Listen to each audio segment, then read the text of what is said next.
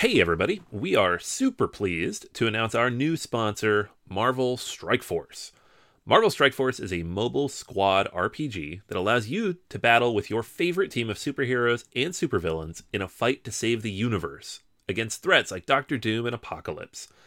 The goal?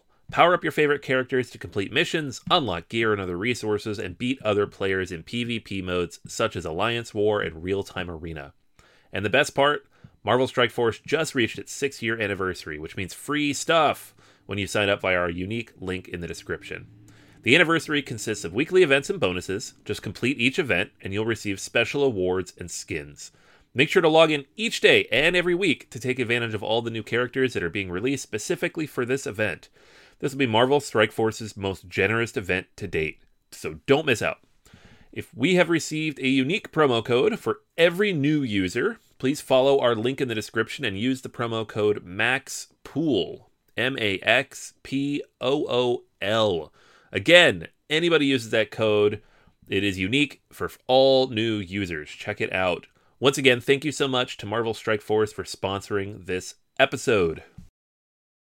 Say goodbye to your credit card rewards. Greedy corporate mega stores, led by Walmart and Target, are pushing for a law in Congress to take away your hard-earned cash back and travel points to line their pockets. The Durbin-Marshall credit card bill would enact harmful credit card routing mandates that would end credit card rewards as we know it. If you love your credit card rewards, tell your lawmakers, hands off my rewards. Tell them to oppose the Durbin-Marshall credit card bill.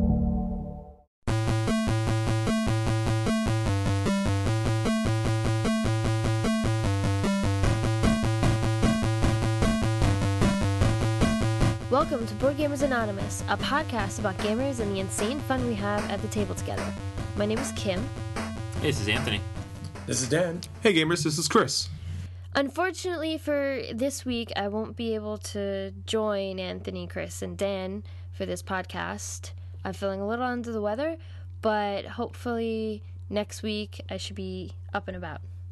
All right, Kim, we hope you feel better. Yeah, feel better soon, Kim. Yeah, Kim. Feel better. So... Unfortunately, we're down 25% of our team, but we'll find a way to pull through. Or not. We'll find out soon. Yeah, we're just starting, so we'll see how this goes. This is episode 13, and this week we have a game courtesy of one of our friends at Myriad. He dropped it off to us because he kickstarted it. Amerigo. Oh, my God, that game is so good. Brand new Stefan Feld game, not in the stores for, I don't know, about a month probably still. Yeah, a lot of the pre-order sites are saying November, December. Yeah, so it's super hot right now. People are really... eager to get this game, and only a few people have it, and we were very lucky enough to land a copy. So we've played it a couple times. We're going to review it for you in a little bit. But in the meantime, we actually have our second top 10 list today. We're going to talk about some of our favorite hidden role trader mechanic games, and there are a lot of really good ones. We've actually reviewed a couple of them on the podcast already, but we're going to go back through like kind of our top 10. So, and then... the first news post Extra Life that is not Extra Life related. Although, to get started, we should mention, because we didn't mention this number last week at all, and a lot of people were asking about it, our grand total from the Extra Life event was $2,138 in donations, which is amazing. Yeah, that was really, really good. I mean, we thought if we would break 1,000, it would be a good sign. We even blew past that goal, which was fantastic. Yeah, it's just... exploded. And I was sending out emails today to some of the publishers who were so generous to send us games, and it was just really fun to write the emails. I was like, we did really well. And what's great too is, I mean, we're still taking donations because we still have our contest going online, which is great. Yeah, if you're listening to this around the time it comes out, the contest runs until November 20th, which is, I think, a Wednesday. So you have a few more days probably to put your entries in, to follow us on Facebook and Twitter, etc., and get your entries in there to win one of those games. Yeah, so help us to break 2,200. That'd be great. Yeah, I would love that. Yeah, that'd be fantastic. So in our first non-Extra Life news, we have WizKids, who is blowing it up this month, or at least blowing up our wallets. Yeah, I mean, I want to put every single cent I have into stock in that company because they put out everything this month. We got the new Lord of the Rings HeroClix. We got the Dota 2 HeroClix coming out. The Arkham Origins HeroClix just came out based on the video game, and they look awesome. Really nice sculpts. Yeah, you just showed this to me because you just got them yesterday. I think they just hit the store. And it's some of the best-looking paint/sculpting I've seen. I mean, their quality seems to be improving a bit lately. We make fun of them a lot, but they do seem to be getting a little bit better. But those ones look great. The Batman especially looked awesome. Yeah, Anarchy looks awesome. Like, the detail in these, it's, like, this set, I would say, has, like, miniature-quality sculpt and color.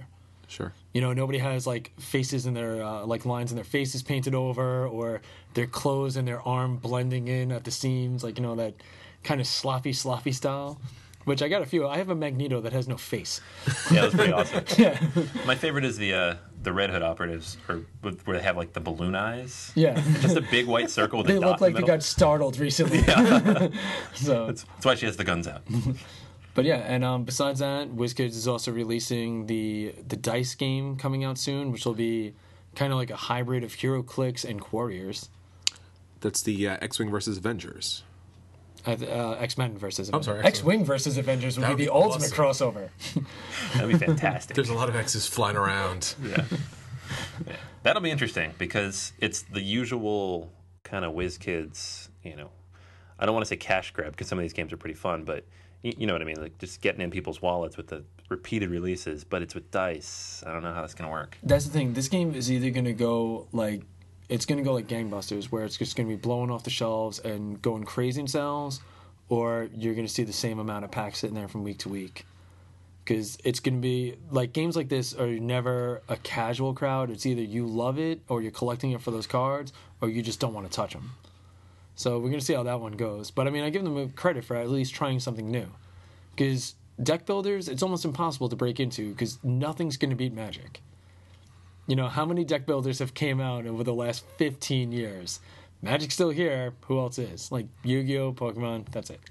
Yeah, and they each have their very unique niche, you know. Exactly. So. You know, because, like, there was, like, a vampire one. There was a wrestling card game. Like, you know, like, I think they even tried a Conan one or something like that at some point. Yeah, I played Star Wars and Star Trek back in high school. So, and now, you know, they're all going, like, living card game style, which is a completely different kind of game. But the CCGs, deck builders, that kind of stuff, you're right, it's a very limited market. And that's why the LCG model is incredibly smart. Like, hey, you know, can we get $15 a month from you for this chapter pack? Cool. But if you tried to make an original CCG, man, you know, good luck. Yeah. It's like, I'm sorry, I spent $38,000 on these Magic cards. I'm not leaving this game for anyone or anything. So, yeah, that's like asking somebody who bought the first iPhone, you switch to an Android? It's like, yeah, I have $10,000 in apps. I do not think so. I would love to leave this, but I can't. Yeah, it is not literally an option. Cannot do it. It's my mortgage here. Yeah, exactly. But yeah, I mean, like, all in all, I mean, WizKids just has, I like what they're doing with the HeroClix because it is almost impossible to find something that you like that doesn't have a HeroClix now. So I like that fact that they're just going like, hey, come on, come and play this game, play this game. Like, they're getting everything out there. And at least they're trying something new with the dice game, so. Yeah, it was interesting over the summer because basically every Blockbuster had a HeroClix set. I saw Pacific Rim out there. I saw Lone Ranger. I saw the Superman movie tie-in. Yeah, the Iron Man movie was out there, too. Yeah, and the new Thor ones. And I love that they make it really thematic. Like, in the new Thor set, there's a Loki figure that doesn't start on the battlefield because in the beginning of the movie, he's imprisoned. So you actually do a countdown before he gets freed and joins the battle. Yeah, which is awesome. Yeah, I mean, it's kind of, like, silly, but I love that. It's like, hey, this guy is like this in this movie. He's like this in this kind. They find good ways for. There's only so many things that you can do with the actual powers, but I like that they find ways to make it fit thematically. Yeah. And they're still doing cool old stuff, too. So, like, 60s Batman. Those were awesome. Yeah. The TV Batman series ones are awesome. Death traps. Yeah. The elaborate death trap. Which, again, was great. Like, beyond thematic. They're also... And next month they're releasing the Yu-Gi-Oh! Ones. Oh, yeah. You've been talking about those for a couple months. And there's going to be the ability to actually use certain guys as a spell or trap card besides being what they are. So just to, like, have that flashback to when I was a kid playing Yu-Gi-Oh! And being like, you've activated my trap card! It's going to be hilarious. You know, I mean, it's going to be a little sad seeing a grown man doing this. But still, I get to say it. I mean, I don't care. Which will be more sad, the grown man doing it or the other grown man who jumps across the table when the grown man does it? Well, I just can't wait for the first person that goes, why don't you use real hero clicks and not that Yu-Gi-Oh garbage? That's going to be fun to hear. I'm sorry, can you put away your toys and play with the toys that I'm playing with? Sorry, my plastic's not as cool as your plastic. Mine's from a comic book. Yeah, but WizKids, they want your money. Yeah, and another awesome release is that Fantasy Flight just put out all the Lieutenant packs for your Descent campaign. So if there's anyone that's playing Descent, if you're the Overlord and you've just been getting beaten down by those heroes left and right, these are going to give you a nice, vicious, nasty punch. And what's great is they give you a lot of variables. So if you find people getting the upset victory on you, it gives you a chance to turn things around with some new surprises. Yeah, those look pretty cool. Yeah, and I'm glad they came out before the end of the year, because now I know exactly what I want as stocking stuffers. Yeah. Yeah, the torrent of pre-holiday games is starting. Can see it. We're just online today looking at some of the stuff that just came out. Yeah, it's a little scary. It's starting to pour. All the stuff we've been talking about the last 3 months that we're waiting for, it's going to be out in the next 2 weeks. But I'm still waiting for Suburbia. Yeah, it's in December now. Out. I know. Yeah. It's going to be a while. Yeah. But you got Bootleggers.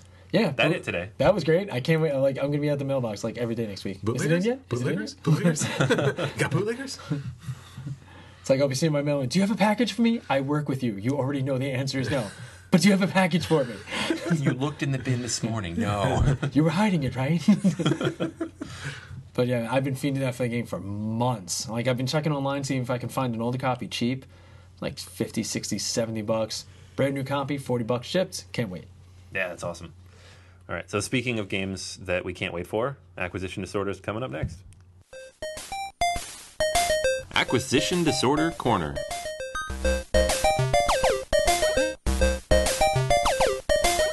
All right, Extra Life done. What has our acquisition disorder going off now, guys? Because we now have time, and we have time. I want to play. We finally have time to play all those games. Wait, my glasses, they broke. No, we were finally going to have time. Time to play. We were going to have time. That was one of the greatest episodes ever. Yes, that was awesome. Chris just went old school. Yeah, I'm telling you, that's real old school, but that is classic. That was classic. Now, if you have that in a hero click, that would be awesome. I want the rest of this podcast to be in black and white. All right, done. That would be fantastic, though. Like Twilight Zone hero clicks. That would be awesome. Oh, that would be awesome. Except, yeah, but it'll be like, you know, like, oh, on the third click, now it's a dice game. It's like, oh, I attack you, and now it's an RPG. That would be fantastic. Actually, that would be awesome. But I want that. They would all be black and white and gray. That would be so cool. That would really stand out. You would have the Martian to serve man. You would have that guy. You would have the monster. And then you can blow off the cover. Yes. To serve mankind. No, when you turn the dial, the book flips over. So that's our acquisition disorder this week. Games that don't exist. Well, that's Twilight Zone crossover games. We're continuing with Dan's $1 million ideas. Someone's going to do one of these, and we're going to be like, oh, crap. I'm going to be so upset. Hey, all I know is, like, KFC sandwich. Years ago, me and my friend were like, man, if there was a sandwich that was meat and had meat inside, maybe some cheese to wrap around. Sure enough, someone at KFC made $1 billion off of our idea.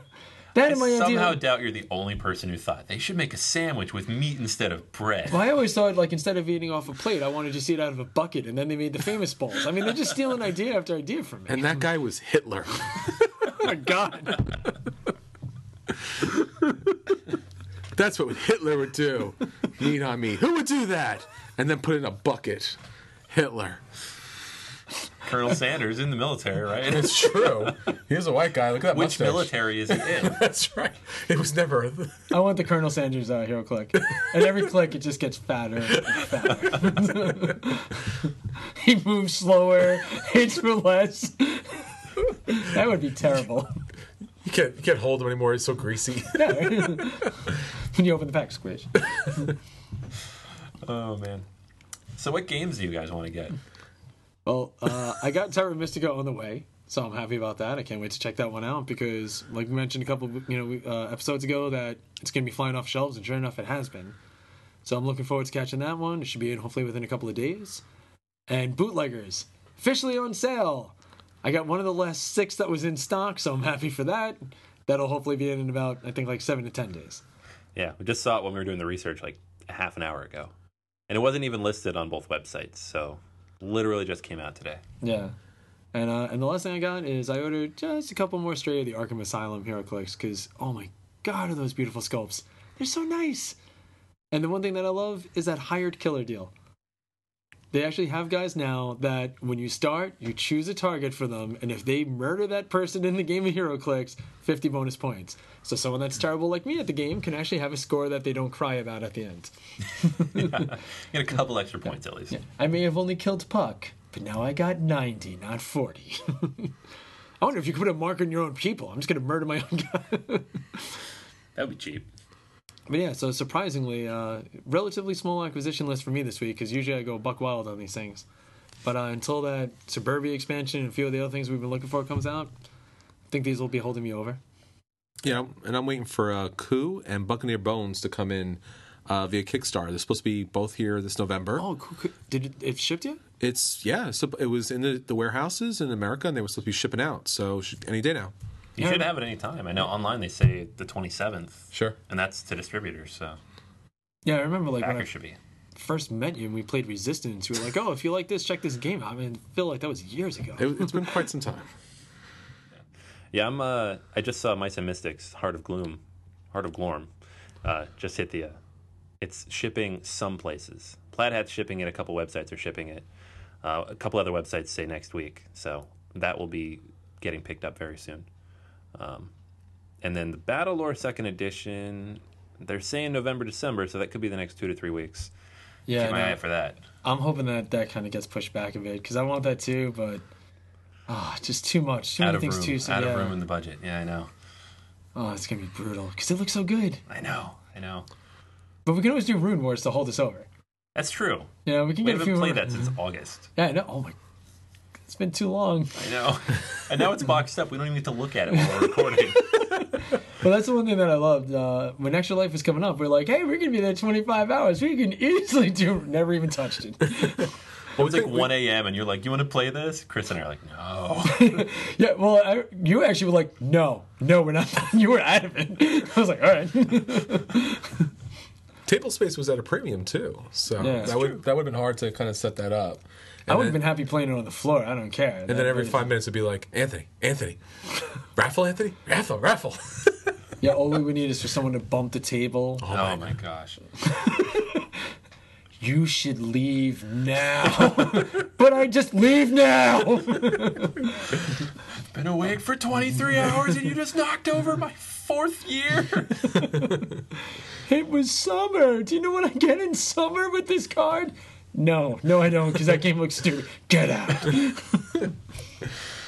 Yeah, so just a lot of the stuff we've already been talking about, because it is, we're getting towards the end of the year, so there's not any new games being announced, at least nothing huge. All the Fantasy Flight stuff is kind of hitting the store soon. All the expansions that we've been waiting on are finally going to hit, hopefully before the holidays. You and I both know they want to be out before the holidays, So if they don't, something happened.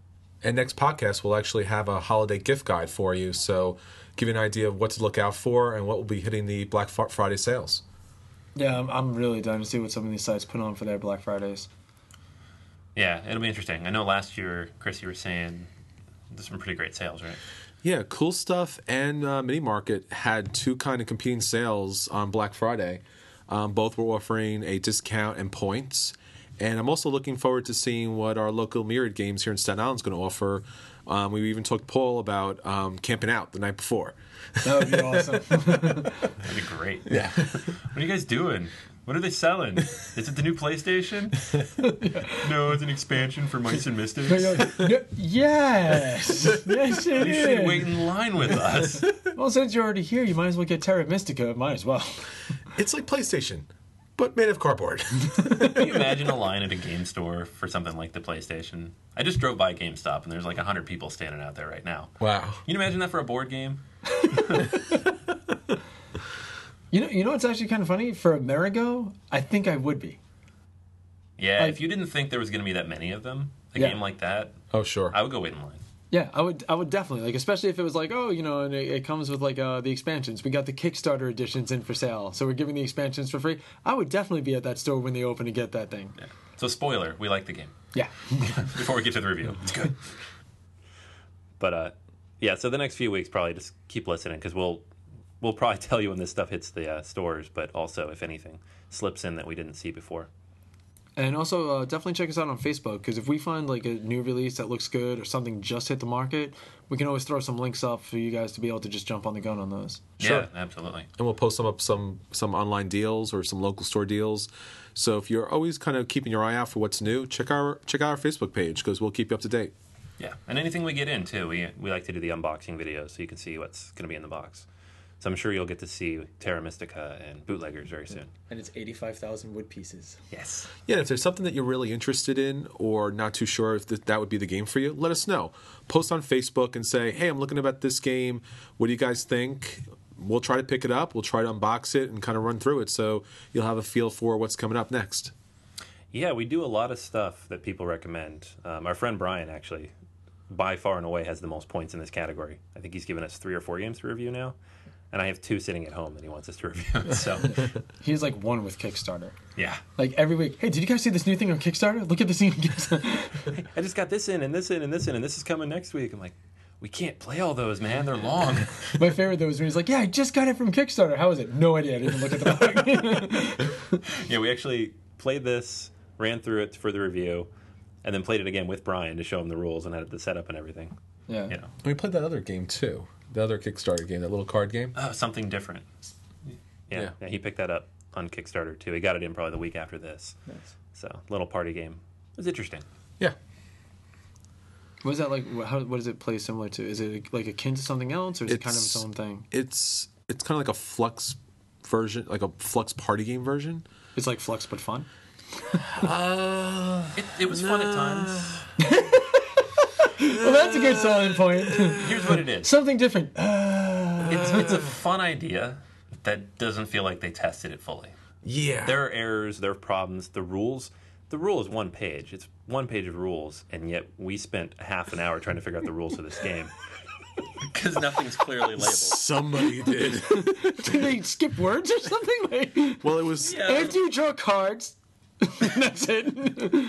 Oh, Stevie was saying it was the IKEA of directions. It was just some random lines drawn on paper. You're like, oh, that's how it works. Yeah, how hard can this be? An hour later, when you're crying, I don't want to play anymore.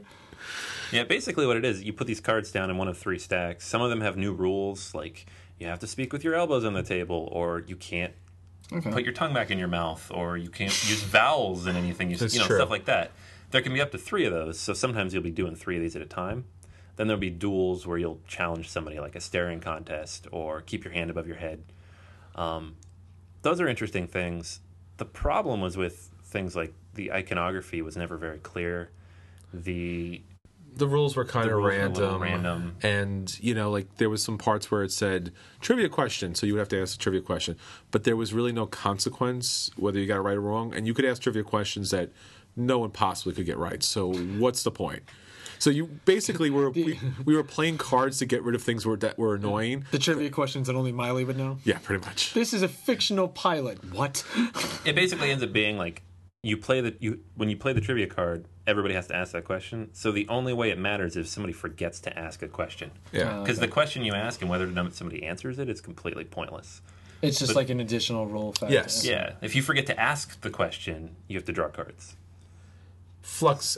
This game makes Flux look like it has rules and strategy. So I mean, it's like, you know, I mean, for what it's worth, like I'm not even like really bad mouthing Flux. Like there's a few Fluxes I love.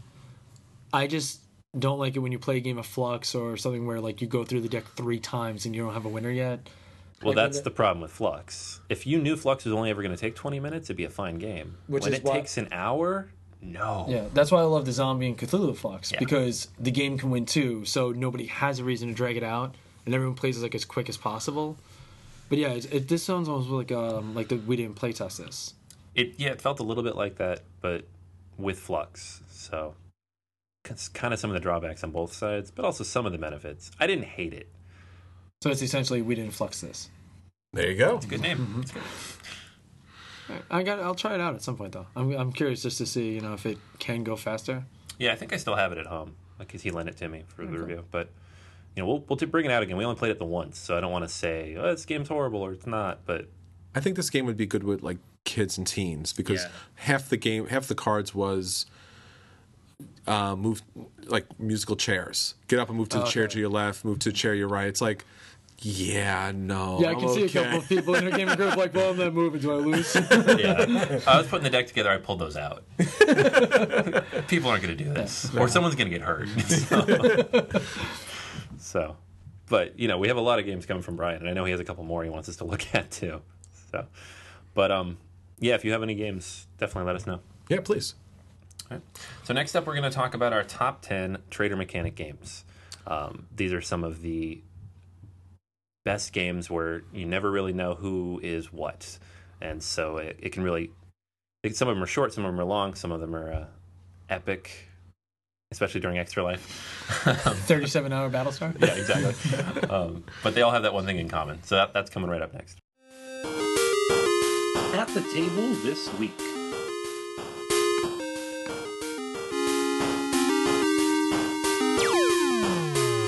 All right, so this week we have a top 10 list of our favorite Trader Mechanic games. Some are very short, some are very long. A lot of them are cooperative, but they all have one thing in common. Someone at that table is working against the rest of the group. So the basic concept in any of these games is everybody has a role of some sort, and you don't always know what it is that everybody else has, but somebody or somebodies, sometimes there's more than one, is playing against the game and you. All right, so let's dive right in with our top 10 Trader Mechanic games. Number 10. Shadows Over Camelot.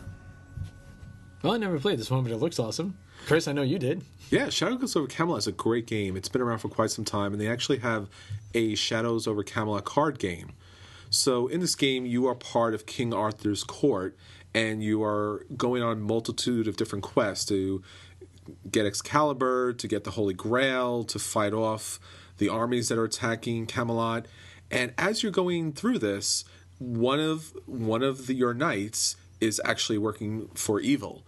Now, you don't know who it is, and as the game plays on, you will say, well, we need to beat this certain task, and this task requires this number to beat. Can you help me beat that? And you'll say, yeah, I think I have a high number, but you're never supposed to say what exactly that you have. So the trader can sneak in some low cards to help you lose, which kind of throws the game, and you always are wondering who is a traitor in that game. So it's a lot of fun. It's a nice big board, has a lot of great little chits to it, and it definitely deserves our number 10 spot. Number 9. Trail at the House on the Hill. Now, this is one I got to play a few times. It's a pretty awesome idea because most of the Trader Mechanic games, you know that you're the bad guy when you get dealt your card in the beginning. This game, you don't know until a condition is hit.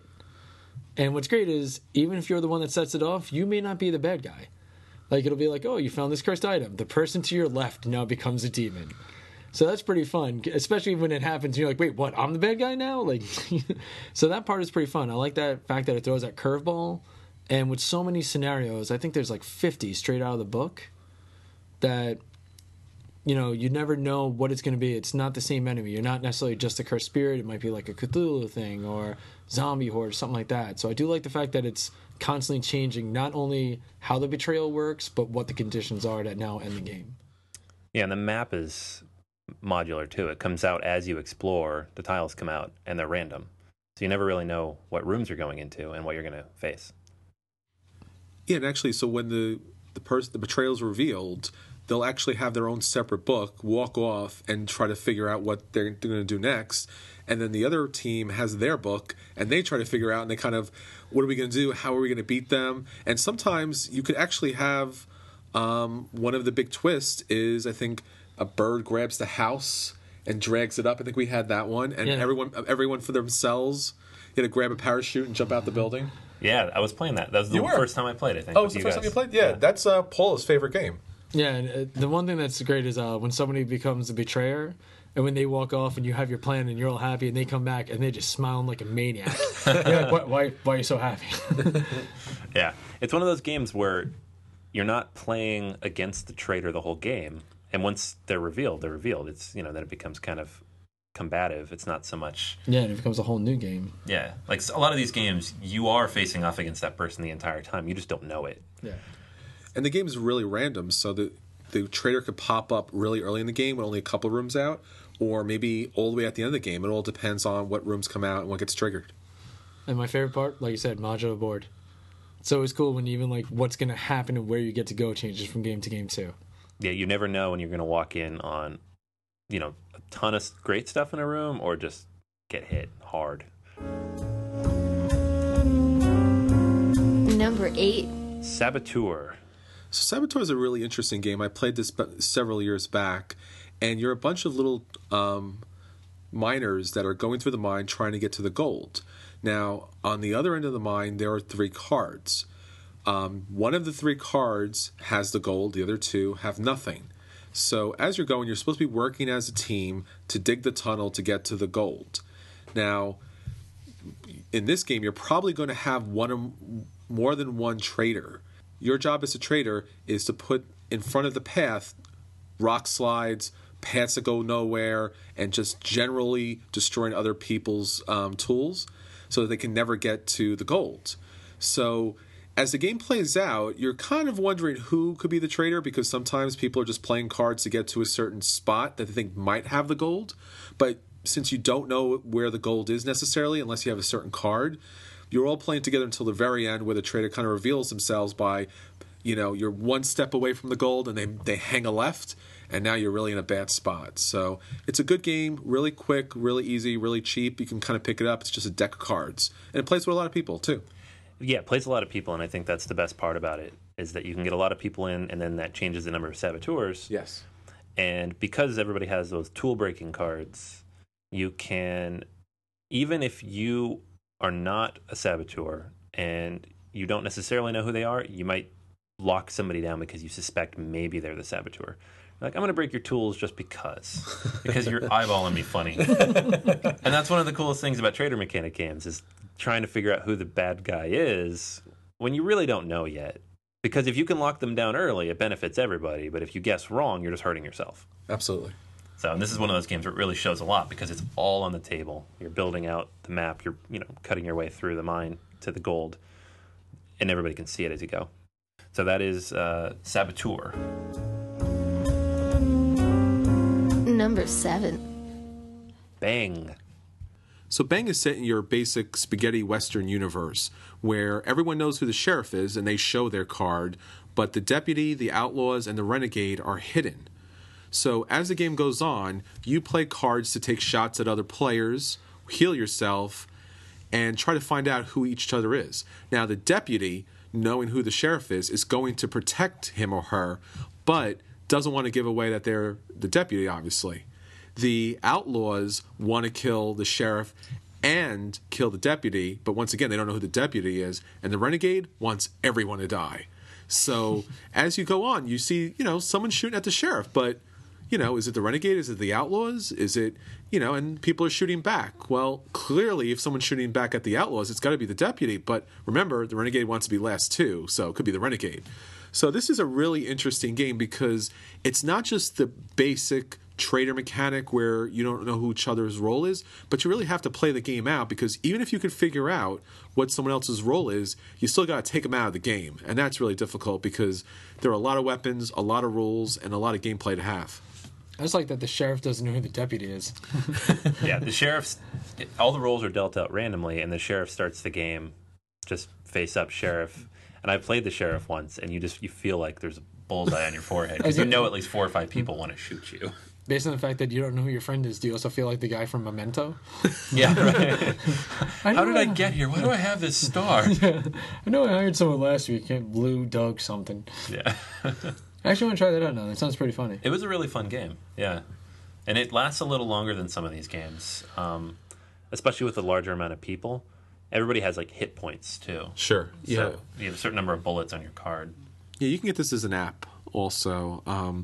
The game does run a little bit long for, you know, kind of a trader basic mechanic game, but it is fun. I do think that the sheriff has the most fun, because... You see everyone coming at you, where everybody else just has to play really quiet and really deceptive.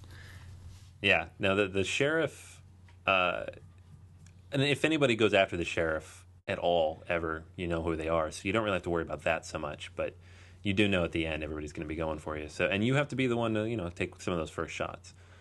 So, and then there are some fun cards too, like different weapons have different ranges, and the range is how many spaces away somebody is sitting from you, chair-wise. All right, that's not bad. So you start with a short range. Maybe you get a better rifle later on with a range of 4 or 5, which is probably going to hit anybody.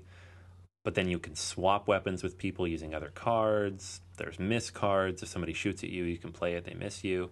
There's all sorts of cool stuff in there that changes how the game plays out. But in the end, it's trying to figure out who everybody is and then take each other out. Sounds pretty cool. Number 6. Shadowhunters. All right, this is a game that comes out a lot at the store, and it's one of those games that is, it's hit and roll. It's not really a trader necessarily because everybody has a set person they're going after, but you have your shadows who are trying to kill all the hunters, your hunters trying to kill all the shadows, and then neutrals who are just doing whatever the heck they want to do.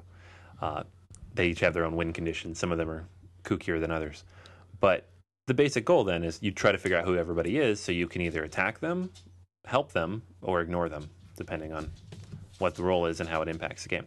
So this is a really great game just because, yeah, every time it comes out is a little bit different, but it is very combative. You're definitely going after people every time, but there's a little bit, there's that luck element with the dice.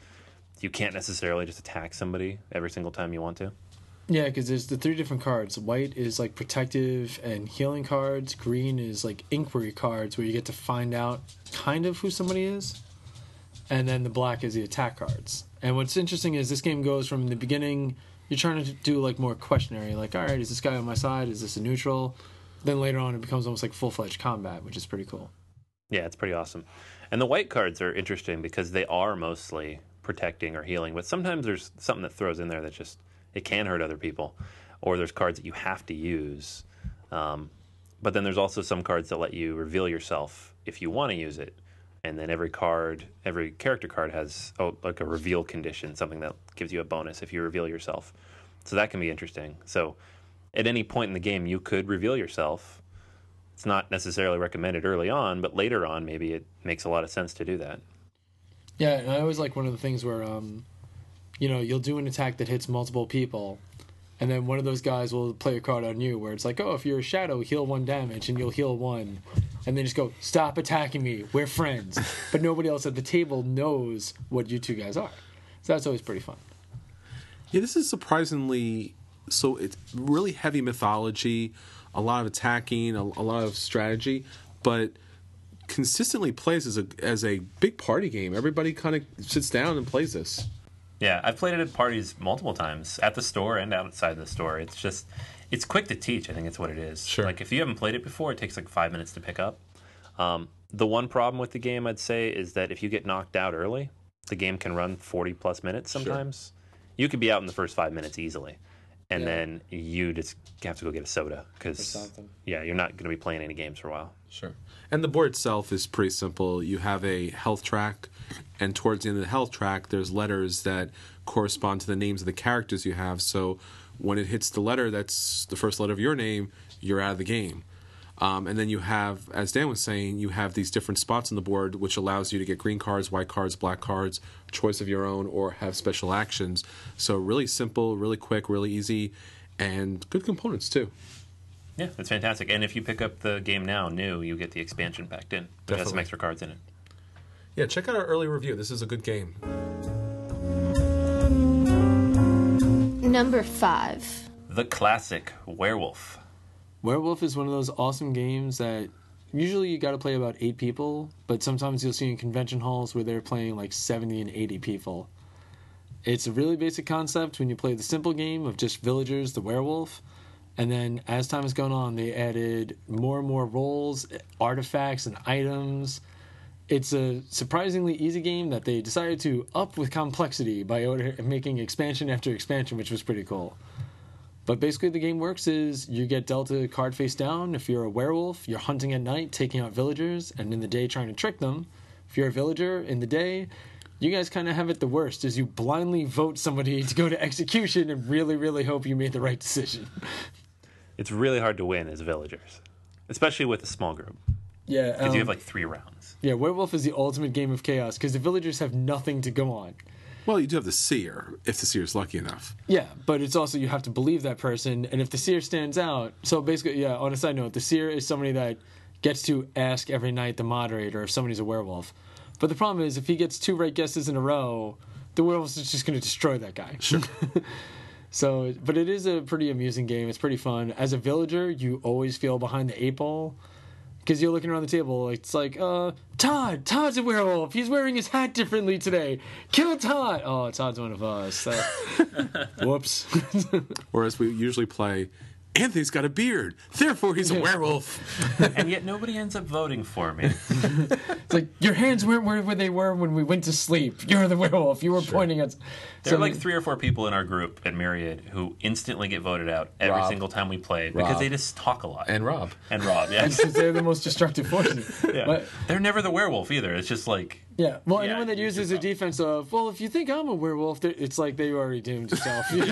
Stop talking. One of my favorites is we played a game where we were using dice to figure out... We called it the werewolf calculator or something like that. And it was hysterical because it was just as accurate as anyone else's guess for any reason.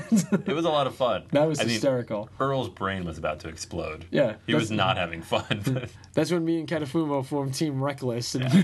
That was awesome. That was like a solid hour of werewolf. Yeah. We played a lot. And people just couldn't believe that the dice was getting it right. Yeah. And the best is, in one of the games, we were the werewolves, and the dice came up, and people were like, well, that would just be silly voting for yourself, and let us live.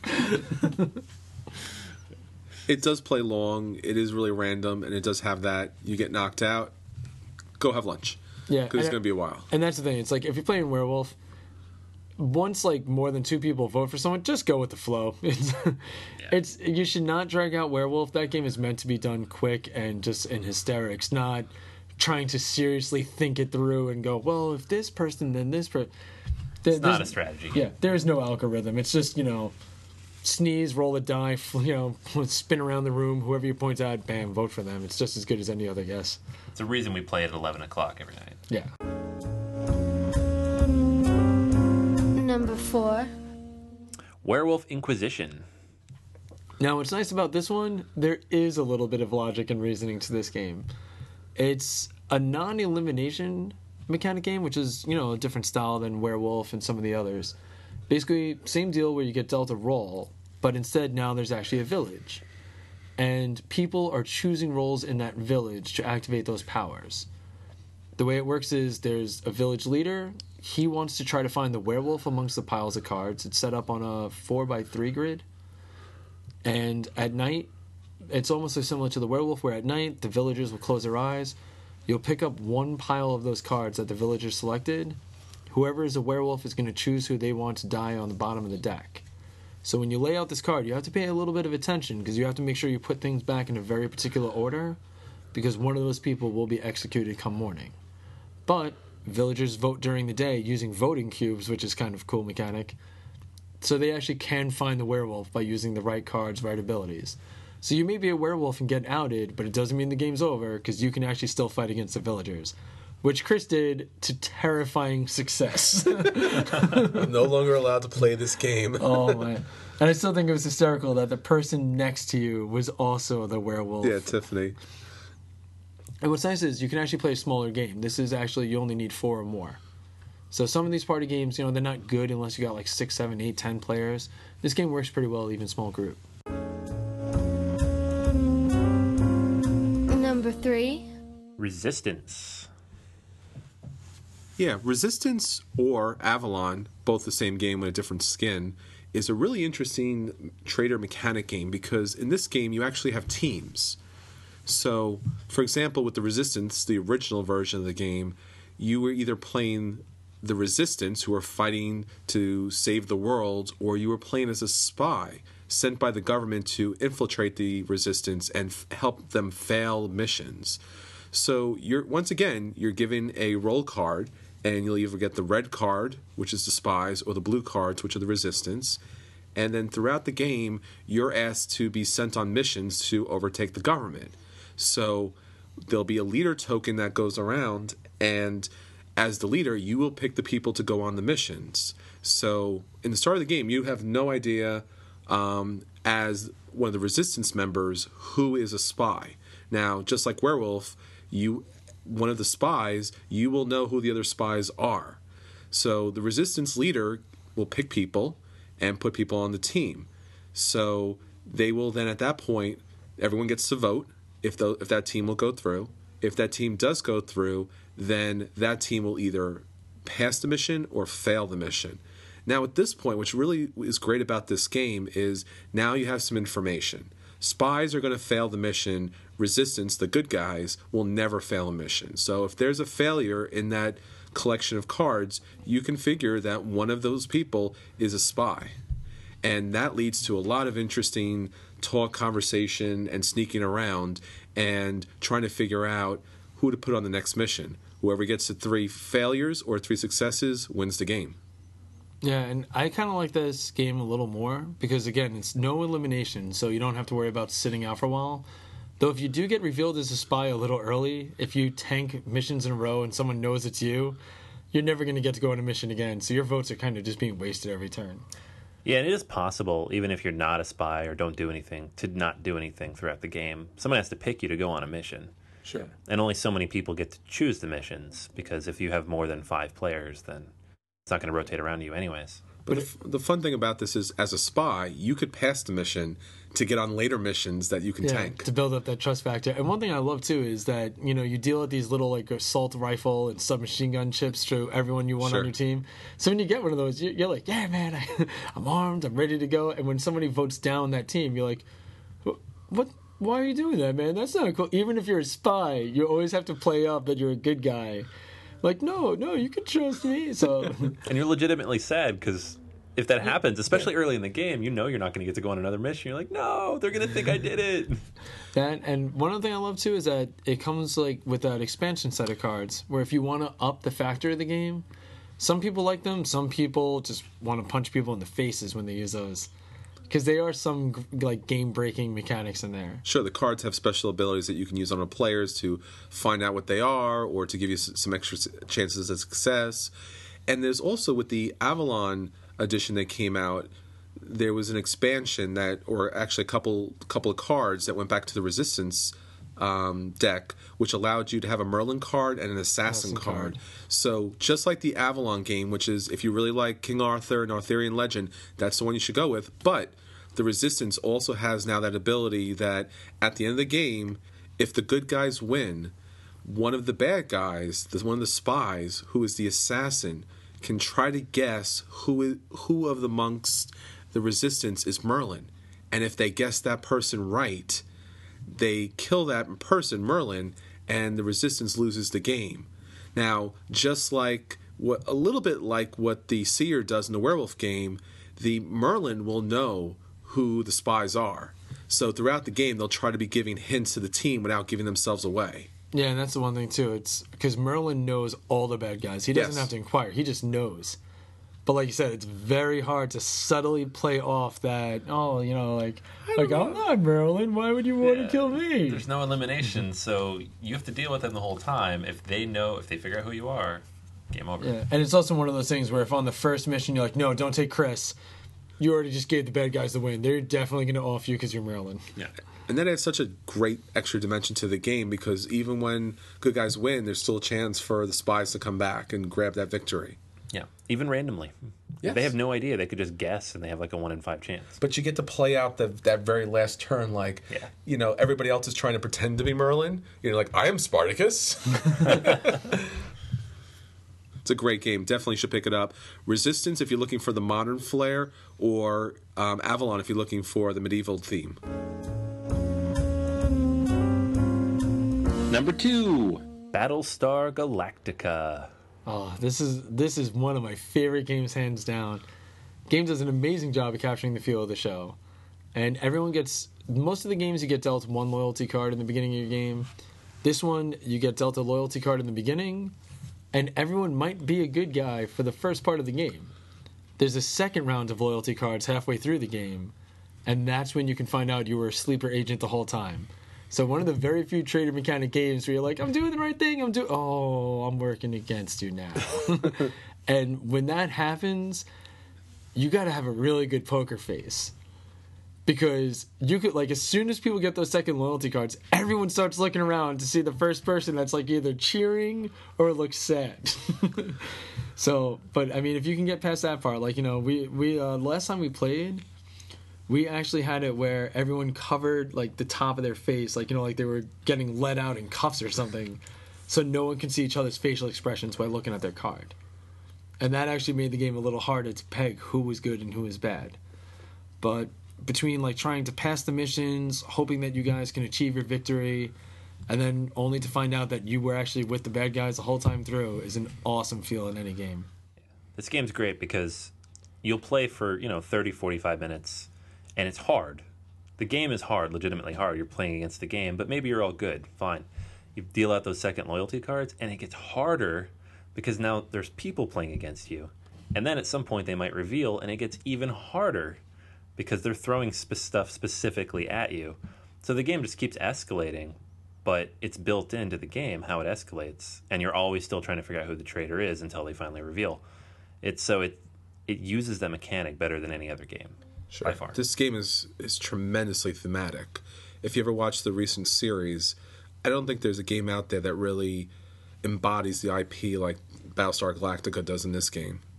Yeah, I mean, there's multiple expansions for this game, which just heaps on even more options. And one thing that's interesting in this game is you can even be a Cylon leader, which means you already know who one of your enemies is right off the bat, which sometimes almost makes it a little harder because you're like, oh, well, there's six of us playing.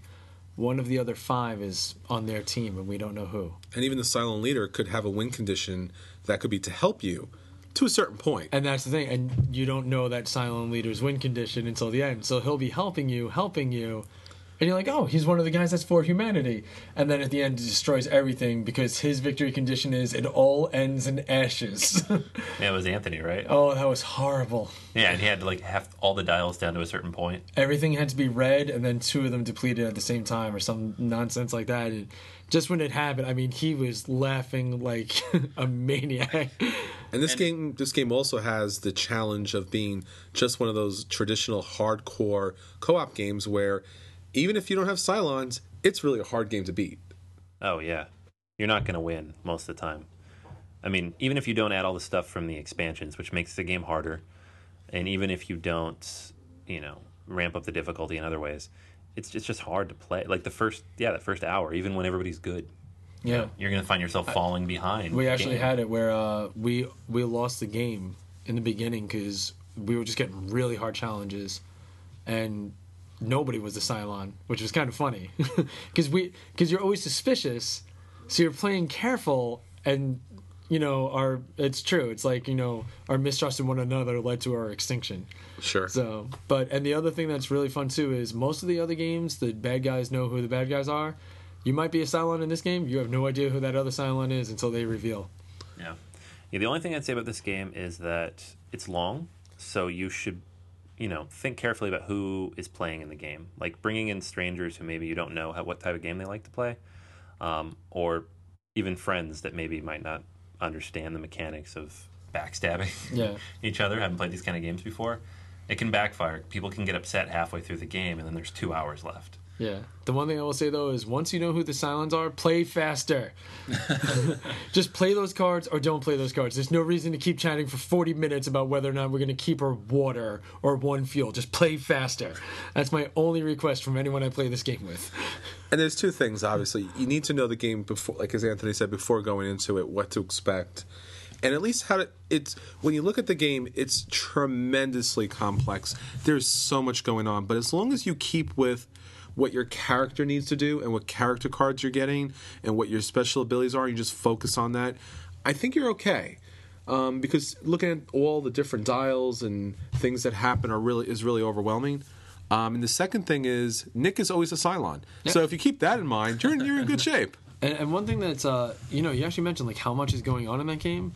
What's kind of interesting is as busy as the board is, it actually even helps capture more of the feeling of Battlestar, where it's like, what are these dials in that space in this track? Don't worry about that yet, because you have to deal with this part now. So even like teaching the rules of the game feels like an episode of Battlestar, where it's like, don't worry about tomorrow. You got to make it through tonight. That's in season 2. As long as you don't have a chaotic neutral playing with you, you're kind of okay. Yeah. Yeah. Definitely manage your group. Yes. Yeah. We got to get that out again so you can get that 6-hour game out of your head. Yeah, I know. Play a 4.5-hour one, something faster. Yeah, exactly. Only half my night. And finally, our number one. Agricola. How can Agricola be number one? I don't know. It's on my list. I didn't put Agricola. Dan, did you put Agricola? Did Kim send it in? I don't know. Where is she? It wasn't me. It wasn't me. Suspicious by her absence. It was. Kim! The purple meeple strikes again. She was a traitor all along. She was the one. She just played 5 red mission cards on this podcast, man. It's always the last round. You think you're going to get there. It's always the one you least expect.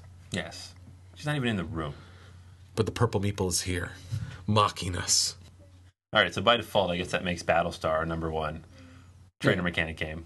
Absolutely. That's a fair number one. Because it's awesome. It is. It's pretty fantastic. And a Fantasy Flight takes the number one spot again. Woo! Yeah! What a surprise! Tis twist. I don't know. We can make Agricola trader mechanic game, right? Agricola is a trader mechanic basically because the game really wants to you hate your life. I was gonna say, like, every time I play, so you're a traitor against yourself. You're a traitor, like, you're playing me for fun. Sorry, that's not what we're doing at all. Misery Farm. Yeah. And I love it. It's a great game. It is fun, but I kind of almost do feel like a slight traitor mechanic when I do play that, because I feel like all you backstab me. Where it's like, you know, I only have 2 people. Why do you have to take the family growth? Come on, let me have a kid. Do I really need to feed my people this round? Come on, Frank. Feed your people. Come on. You're not building anything with that stone. Why do you keep taking it? So much traitor, though. Yeah, it's just being mean. Yeah. It's just a mean game for terrible people. I love that you guys love this game, and every time you talk about it, you're like, and it's people die, and it's awful, and that guy across the table's a jerk. There's something about the game, because Earl recently pulled it out and was like, now we're going to heat our houses. I'm like, that sounds horrible. I want to play. Yeah, like we said, like, you know, like there's not enough working against you in that game. It's like, oh, and now it's actually combined with Pandemic, so your people can get sick. Awesome. Great. Love this. All right. So that is our top 10 Trader Mechanic games, or really, I guess, our top 9 plus Agricola. Thank you. Trader! Purple Meeple. Purple Meeple. But if you like this kind of game, if you like the idea of this kind of game, any one of these is great, and they all kind of have their own niche in terms of how long they play, how many people they play with, whether or not there's player elimination, the thematic nature of the game. There's a lot of really cool stuff there. If you have another one that you like and that we missed, please share. We'll be on Facebook or Twitter, send it over, and we want to play it because we love these games. Yeah, and the one I would say you should definitely get for your starter, if you guys never played a trader mechanic game before, Resistance has like that nice price and the good learning curve. It's probably the easiest one to get into. It can fit up to 10 players, so that's always nice. And, you know, it has a sliding scale, different number of people going on the missions for different number of players. It's quick. Yeah, and it's like about like $20, $25, so it's not too pricey either. It's a good entry. Yeah, and like Chris said, if you don't like the theme, the sci-fi futuristic kind of theme, go with Avalon. Avalon, yeah. Avalon's a great game. I would definitely pick that up. And listen to our previous podcast. We covered a lot of these games before. Yeah, we've reviewed a few of them in depth. And we will review Battlestar as soon as Kim finishes watching the show. Oh, I can't wait. We don't want to spoil it. Yeah. Because some of those later editions of the expansions definitely give away a couple of things. Yeah, I know. She comes, hovers by the tables like, you don't want to look at these cards. My favorite is, who is that? You don't have to worry about that yet.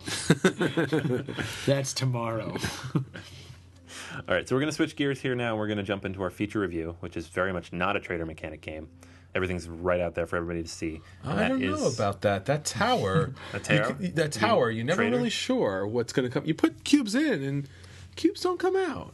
That's true. Yeah, when you only dropped 3 of those black cubes, I felt they were like a trader mechanic. I have a little switch in the back. I'm just like, you guys, you drop the cubes in every time. He has 2 of his fingers in a window, just holding them. All right, so that's next up. That's our future review of Amerigo. And now for the feature review. Hey, everybody. The feature review this week is Stefan Feld's Amerigo, the newest game from Queen Games that just hit for Kickstarter backers, and that was a big hit in Essen this year. Amerigo is a sort of hybrid game that combines a lot of different game mechanics into a very complex but surprisingly simple format that plays between 2 and 4 players on a modular game board and with a very cool quasi-dice tower. So in Amerigo, you are basically an explorer. You are discovering the new world. You are setting up trading posts on islands. You are finding resources. You are trying to outmaneuver your fellow captains to set up the most trading posts, but also to get the most progress tokens and the most commodities and the most just plain cool stuff, while at the same time fighting off pirates who want to take all of your cool stuff.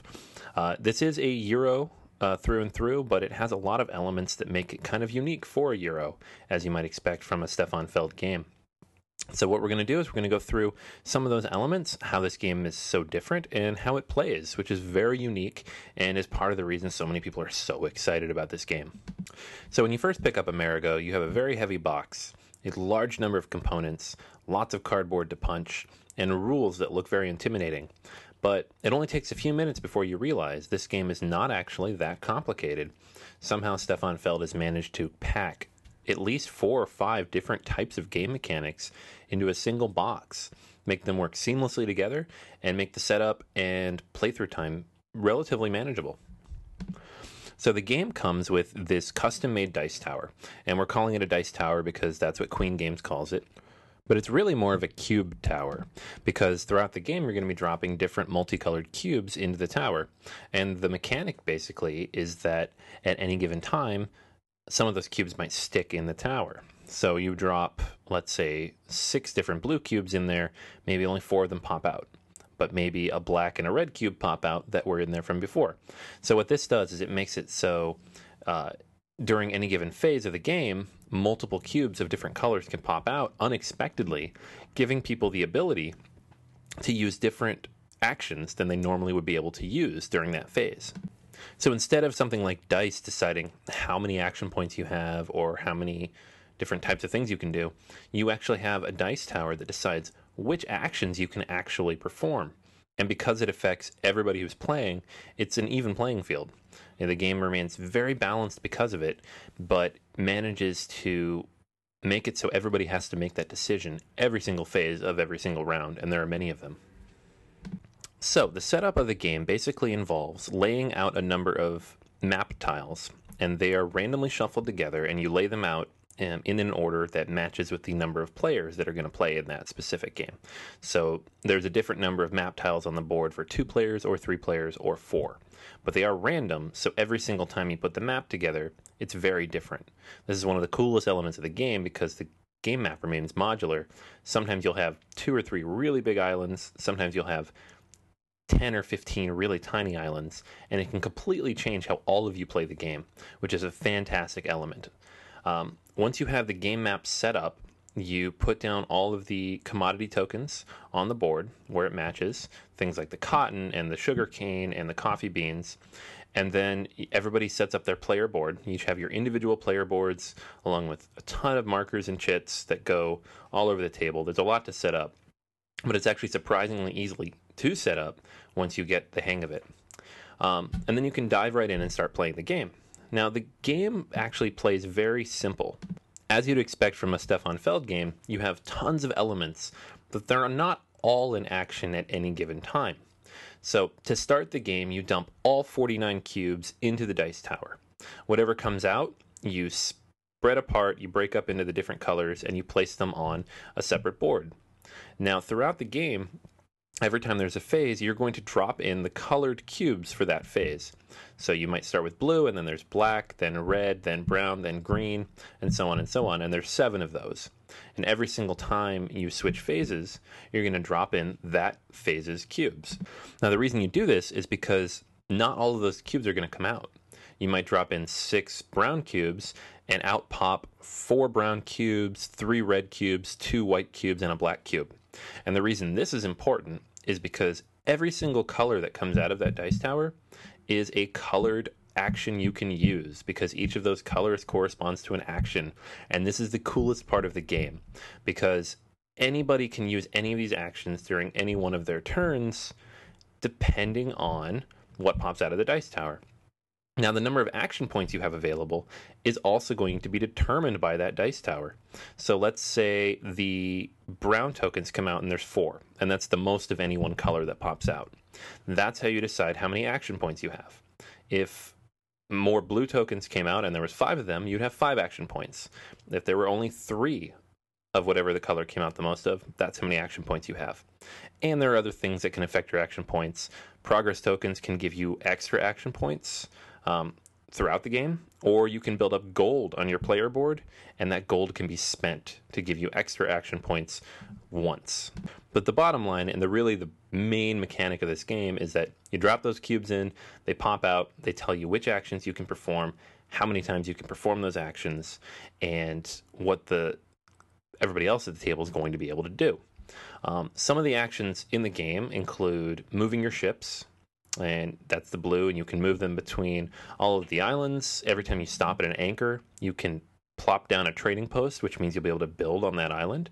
There are black cubes, which represent cannons. You have to build up cannons because at the end of every round, and there are 5 rounds, you have to fight off pirates. If you can't fight off the pirates, if you do not have enough cannons to fight off the pirates, you actually lose victory points. And it doesn't make a huge difference early in the game because the difference would be minor. But later in the game, this can really add up, and it can affect the outcome of the game. The red, for example, allows you to buy landscape tiles. And the landscape tiles are what you're going to build on each of these islands. So once you've dropped down a trading post, you can place landscape tiles or village tiles next to your trading post to take up space on that island. Now, why would you want to do this? Because there are commodity tokens on those islands. Every time you build over the top of a commodity token, you get that commodity token. You put it on your player board, it stays there for the rest of the game, and it's going to matter at the end for scoring. There are some other benefits of building on islands. If you complete an island, for example, you get some bonus points. If you complete a big island, you get even more bonus points. If you build on a big island, you actually score more points than if you build on a small island. But there is the disadvantage that you will probably complete fewer islands by building on the big one. Basically, the idea is that everything balances out in one way or another. If you go and build on 10 small islands and complete half of them, you're going to get more points for completion, but you get fewer points because you went for all the easy ones. Whereas someone on the big island gets a ton of points every time they build anything, but they might not complete any islands at all, and then they get fewer overall points from that. But building is only one aspect of the game, even if it is the most visible aspect because it's right there on the board. One of the more interesting aspects is the end of game scoring, which involves a ton of stuff. So the building of the landscape and village tokens and tiles happens throughout the game. Everybody scores as they go along. But at the end of the game, there are going to be 4 separate things that can affect your score. Number 1 is the progress track on your player board. And this is one of the actions you can take. You can move up this progress track by spending action points. Number 2 is the white track on the main board, and this is the track that determines who goes first. So whoever's in the lead on this track goes first every time. And it has kind of a cool wildcard element too. If the track is colored based on the different cubes. So you might be on a brown spot, someone else might be on a red spot, and the third player might be on a green spot. Those correspond to which actions you'll be able to take if a white cube pops up. It sounds complicated, but basically the white is wild, and you can use whatever color you're on at that time. The third way you can get points at the end of the game, and this is the biggest swing that we saw in any of our playthroughs, is the commodity and production tokens. Now, these are actually the same tokens, but you get them in one of 2 ways. The commodity tokens are located on the map, and you're going to get them anytime you build over the top of them. So the more you build, the more commodity tokens you get. The production tokens are going to come up when the yellow cubes pop out, and you can buy them off the game board. Now, how the scoring works is that for every pair of commodity and production tokens, you multiply them times each other. So let's say you have 2 cotton that you pulled off the board and 3 cotton that you bought. during the production phase. You automatically get one free cotton at the start of the game, so you have 3 times 3. You get 9 points for that. Now, it doesn't seem like a lot, especially in a Stefan Feld game where the scores are around 150 at the end, but keep in mind that it adds up quickly as you start to bring those numbers up higher. So let's say you corner the market on coffee on the board. You go to every island that has coffee, you pick up every coffee commodity token you can find, so you have 6 or 7 of them, and then you buy every coffee you can get out of the production phase. So maybe you have 7 off the board and 6 that you've purchased. That's 42 points that you get at the end of the game, and that's a huge swing. And if it doesn't sound like something that would happen very often, it's happened to us multiple times already. It's definitely going to be something to keep an eye on, and it's one of those elements of the game that you have to keep in mind at all times, not just for yourself, but if you see somebody else hoarding coffee, you might want to start blocking them from buying those production tokens. The final way that you can score at the end of the game is with gold. Now, the gold builds up in a number of ways. There are some progress tokens that you can purchase off the game board that will give you gold at various points throughout the game, but you can also sell your action points for gold. So let's say 6 red tokens come out and you don't need to buy anything at all. So you can decide, instead of using those 6 red tokens, the red cubes, to sell them for gold instead. So what you do is you divide the total number of cubes by 3, round up, that's how much gold you get. Now, those are the only 2 major ways you can get gold in the game. If you max out your cannons, anything above the 12 or so that it maxes out at is also goes on your gold track, but that doesn't happen very often. There's also an expansion that came with the Kickstarter packages that puts gold on the board that you can then pick up if you build there, which is a really cool element that we have not played with yet, but that is in the expansion. It's not necessarily going to be in the retail box, but the idea is at the end of the game, every gold you have is worth points, 1 victory point per gold, and that matters because the gold can be spent during the game for action points. So gold is very valuable in this game. If you don't spend it, you still get rewarded for it. That's really the only thing you get rewarded for. If you still have like leftover cannons or action points or anything else, it's always forfeited. So as you can imagine, there is a lot going on in this game. It changes all the time, but you have to pay close attention to what you're doing, what your opponents are doing, and how it all plays out on the board as you build those trading posts. The game is not a typical Euro in that you are more interactive with other players, but at the same time, you're also moving around the board. The board's very much changing all the time. You're building on it. Every time you play it, the map pieces will be in different places. The cubes coming out are very random, but there are no dice in this game, which you would expect from a game with heavy randomness. And at the same time, despite that very random element, the game doesn't feel random at all, because at every single stage of the game, and there are 35 individual phases in this game, you get to choose exactly what you want to do based on the conditions of that individual phase. So it's a very cool way to visualize the exploration of these islands, and you really do honestly feel like you're exploring and you're getting out there and you're discovering new resources and you're building trading posts. And if at the end of the game you have the most victory points, meaning that you've discovered the most and built the largest empire in the new world, then you are the winner of Amerigo. All right, guys, so what do we think about Amerigo? I think I want it now, and that Brian is never going to see this game again. Yeah, that seems to be the consensus now. He loaned this to me 3 weeks ago, like right before the Extra Life event. He's like, you have to review this. I just got this in from Kickstarter. Nobody has it. And I was like, looks awesome. Opened it up. We don't have time for this. But I'm really glad we came back to it, because despite the look of it, despite the fact that it looks so intimidating, it's really not that bad in terms of setup and playthrough and everything, but the game is amazing. Oh, yeah, it's so good. And now Stefan Feld, he also did Bruges, right? Yes. Yes. You feel that in this game, too, where everyone has the same things available to them. It's not like one player gets to roll 3 dice and gets a 17, gets the best of everything. Everything is universal amongst the players. So what you're going to do during your turn, you have just as many action points as anyone else. The question is where you're investing those. And the one thing I also like in this game a lot is the first player will change, but not because you took the first player marker or something like that.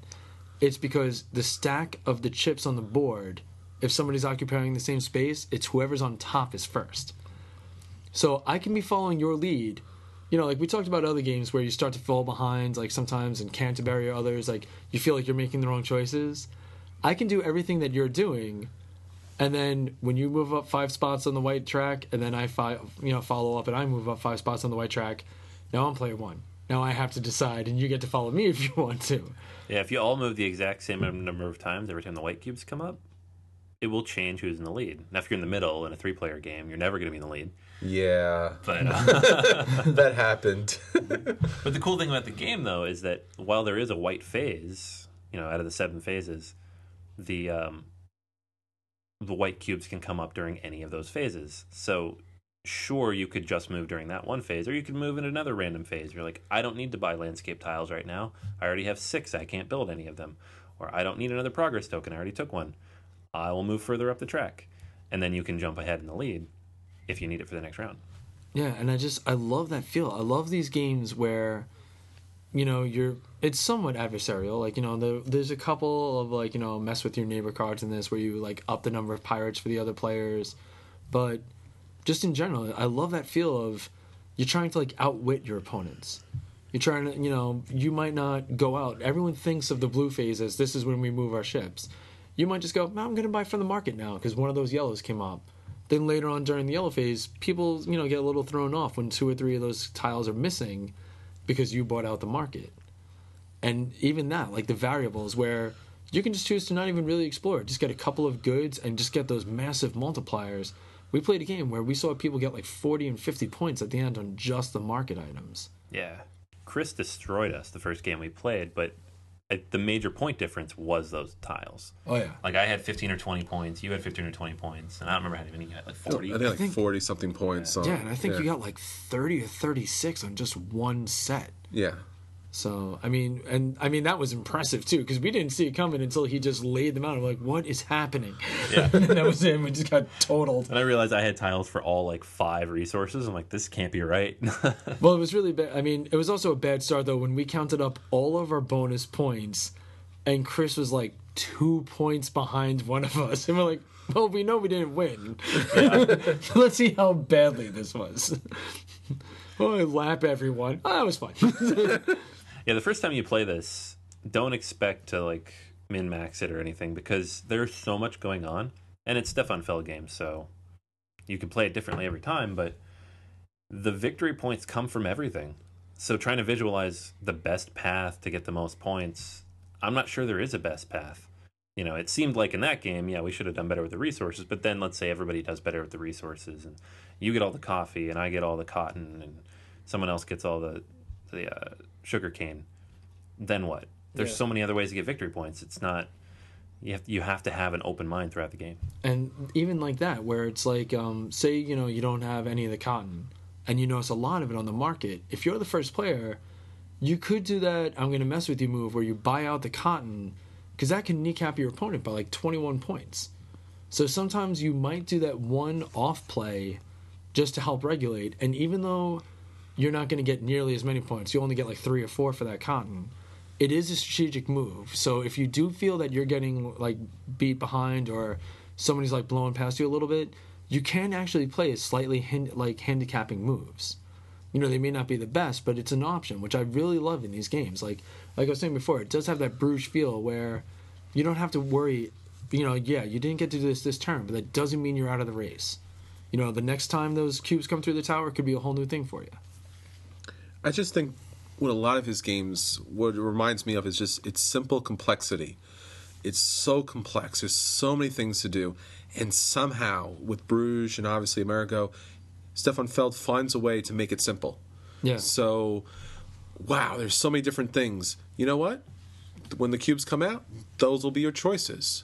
Oh, all right. So that's... I can manage that, you know, and it's so much fun to look at this board with, you know, the navigation and the islands and where do you place the buildings and the progress track and all the resources and just such a multitude of different ways to score points, and somehow you're managing it all on the first game you're playing, and it's amazing Yeah, it's like actually like the hardest part in the game is all the bonus scoring at the end because everything's points. Like, yes. Okay, I got 22 points from the market. I got 15 points from the progress track. On the white track, I got 10 points. So like the bonus is like the hardest part. You almost feel like you're gonna forget something. Yeah, sure. But outside of that, I mean, like you said, it's great. Just like feeling like, okay, well, where do you want to go now? Like, what do you want to do? And on a side note, bonus on the modular board. Oh yeah, yeah, modular awesome. Board's fantastic. Yeah. That's always a great thing, so you can play different every time. Yeah, and that frame. That's just, I've played with modular boards before, and they just slide all over the table, and you're trying to move them back, or the pieces are moving around. Slap a frame on there, it's like a full board, but it's different every single time you set it up. Yeah, and it doesn't take very long. Yeah, it's just simple puzzle-locking pieces that go around the islands, and like you said, it's one of the smartest ideas and innovations I've seen yet. And you usually don't see the exploration where you're moving the ship around and you're trying to get to different ports. You don't see that in a lot of Euro games. It's a really interesting mechanic that usually it's resource building, it's creating an engine to kind of feed your people or to score points. And this is kind of like, let's see if I can get to the best ports possible and lock those down. Yeah, this is probably my favorite thing about this game. Euros in general, not in general, but a lot of them feel almost like you're playing by yourself. Sure. And then occasionally you got to see what everybody else is doing because it affects what you're doing. Maybe the number of resources or this or that and what they're scoring, and you make sure you keep up with them. But it ends up feeling like very, internal. Whereas an Ameritrash game is, combat, attack, going at each other, player elimination, all that. This game, you're not attacking each other. There aren't a lot of those cards like the chips you mentioned with the pirates. But you always feel like it matters what everybody else is doing and how you interact with them because you need to get to that port first, or you want to build on that space first, or you want to land those resources before they do. Being first player matters a ton because you're buying so much off of the board. Like, you want to buy this progress token or this commodity first.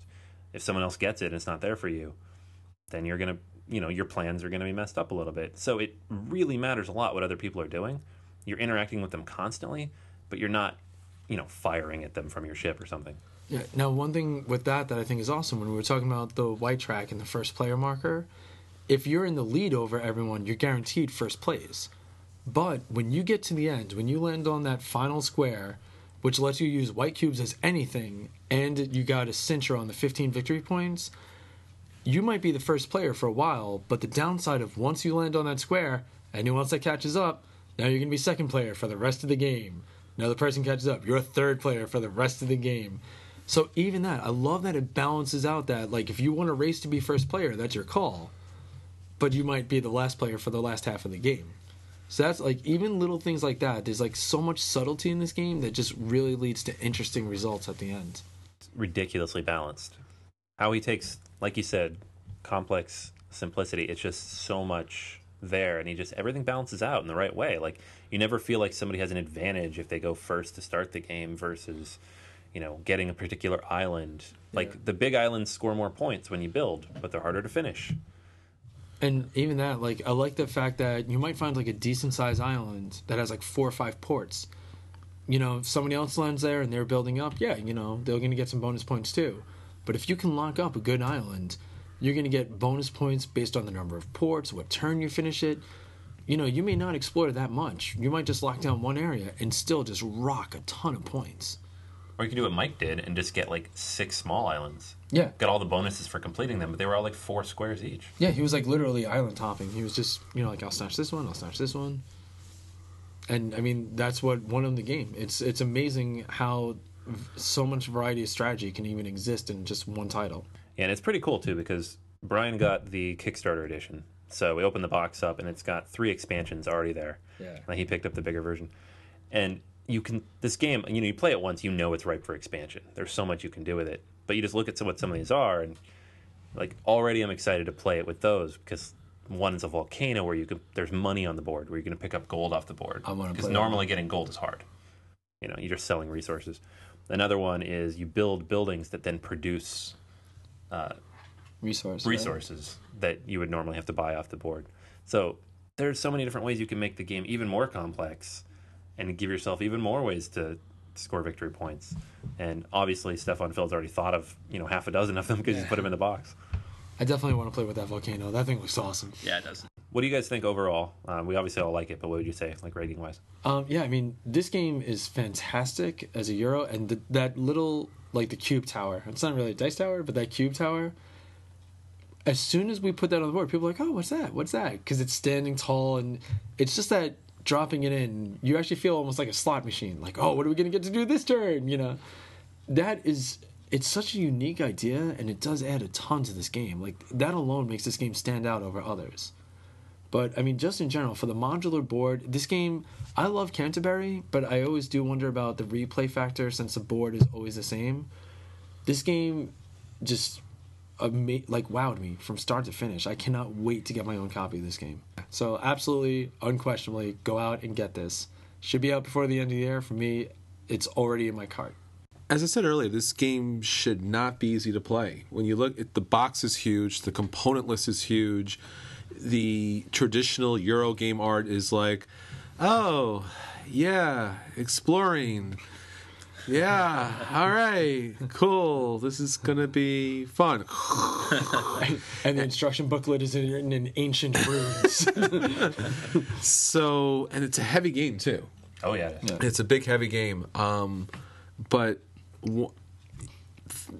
Stefan Feld, I don't know, he definitely balanced the line between genius and insanity, because it's just the simple complexity of the game, sitting down, you have everything set up, and you're initially overwhelmed. You play the first round, you play the first complete round, and you're like, yeah, I got this.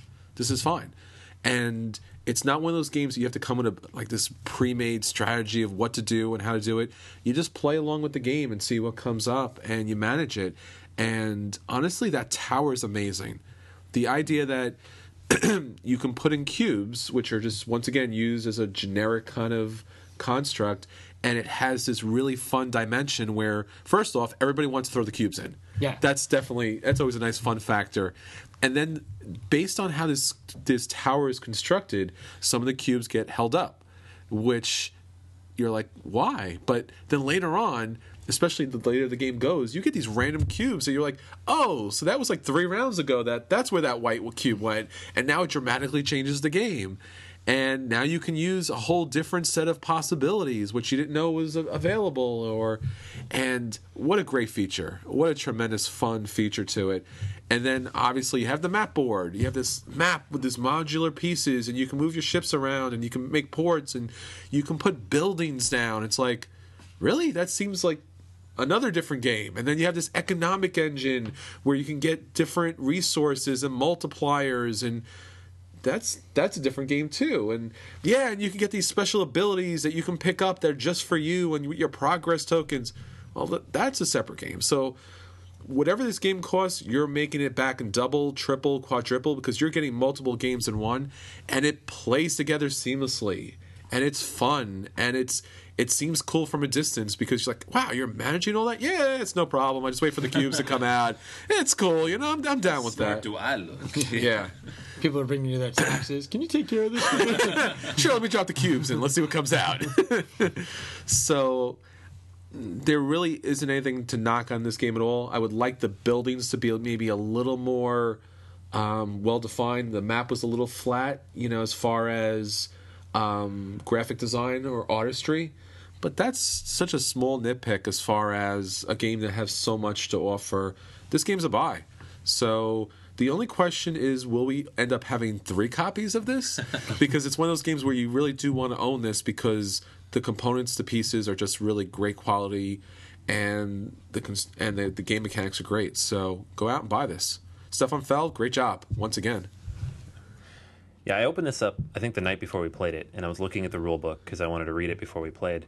And from the moment I opened it up and Brian showed it to me, I was like, oh my God, this is going to be a headache. I got to learn the rules. It's new. There's no videos or anything. But I think I whipped through the book in 30 minutes. And I was like, I think I could teach this game now. And we came in, we ran through the first round in maybe, 20 minutes. And I was like, yeah, this game is amazing. Any game, any designer who can make a game that has, 20, 30 pounds of components, like a list that takes up the entire front page of this booklet, and yet the game takes 15 minutes to run through, and maybe double that to get down to the point where you can just run through each round, no problem. We played the game within the time frame on the box the first time. That's how smoothly it runs. And that never happens with any other games. No. Gosh, no. It's like, the game's an hour and a half. It'll take us 3 hours to play it. Exactly, and we expected it to. We set aside that much time for it, and we whipped through it. It was fine. Because it all works so well, and you just don't expect it to. Even now, I'm kind of amazed that, like you said, there's so many different components here. There's like 4 different games in there. Yeah. And they all run together just seamlessly. Like, how do you do that? How much do you have to playtest that? And then, if you're playtesting that much... How did you release so many other games this year? Yeah, I don't know what deal he made with the Dark Lords to be able to pull this off, because this is unbelievably good. This is some Stephen King, Tom Clancy stuff going on here. You got interns making games for him. Yeah, while I was out, he threw together Amerigo. Yeah. You know. Yeah, it's because why not? He had 3 other games coming out this year, but I had an extra weekend to myself, just whipped up Amerigo. Just floating around in the back of my head. It was just a little idea I had. No, but this game is just amazing. And I'm not a universal level of Euro games. Sometimes they're fun, sometimes they're dry. This game is not dry at all. You might look at it, it might even seem like it at first, because, you know, like Chris said, it is a little flat. But the second you start playing, the first time you drop those cubes into the tower or pull up one of those progress tokens, you'll be into it. You'll be 100% into it. And it doesn't matter if you've played a game like this before or not, you're going to like this kind of game. And it is it seems intimidating, and it's going to be the first time you play through. I don't think you can really fully understand what you're doing or why you're doing it until you've played it at least one full game. But you're going to want to play the second time. I honestly, I can't imagine a lot of people who are not going to like this type of game. And we know lots of people who like this or like that or don't like these kind of games. And it manages to hit every possible itch in the right way, at least for me. And I think after the first time I played this game, and I had a chance to jump in on the second game, and I said, you know what, let somebody else play it, because it's really that much fun that you want other people to enjoy it. And it's like, I'm still watching and really would like to play. You guys enjoying it? Because it's a lot of fun. Yeah, I sat there with them like most of the way through the game. I was just like walking them through it, because there was 3 new people on that game with Dan. And I set it up, and I showed him how to set it up, and we ran it through. And I was still sitting there like an hour later. I'm like, I should go do something else. You guys know how to play this now. And the one thing that's funny is you were saying how people love putting the cubes in the tower. It's whoever's the first player gets to do that. So I saw people actually racing up the white track. He's like, I want to put the cubes in. Mike was actually sitting on the opposite side of the table from his player board, so he could drop the cubes in the tower. Yeah, that tower. It's like, what amount of engineering went into that? Yeah, I mean, it's just like, somebody looked at a dice tower and they're like, well, what if all the dice didn't come through? And then has this awesome, awesome fundamental for this game. Yeah, you have to wonder if that's where he started. Or if that just became like, I need something that makes it random, but it's not dice. And then he thought of it. Like, which came first? The tower or the game? And honestly, it's one of those things you could technically track it and go, I think there's 2 more blues and 1 more green. But even at the end of the game, those might not come out at all. Yeah. You can know what's in there easily. Yeah, there's only 49 cubes in the game, so counting them wouldn't be difficult at all. Like, multiple times I'd look and be like, oh, there's 3 more reds in there.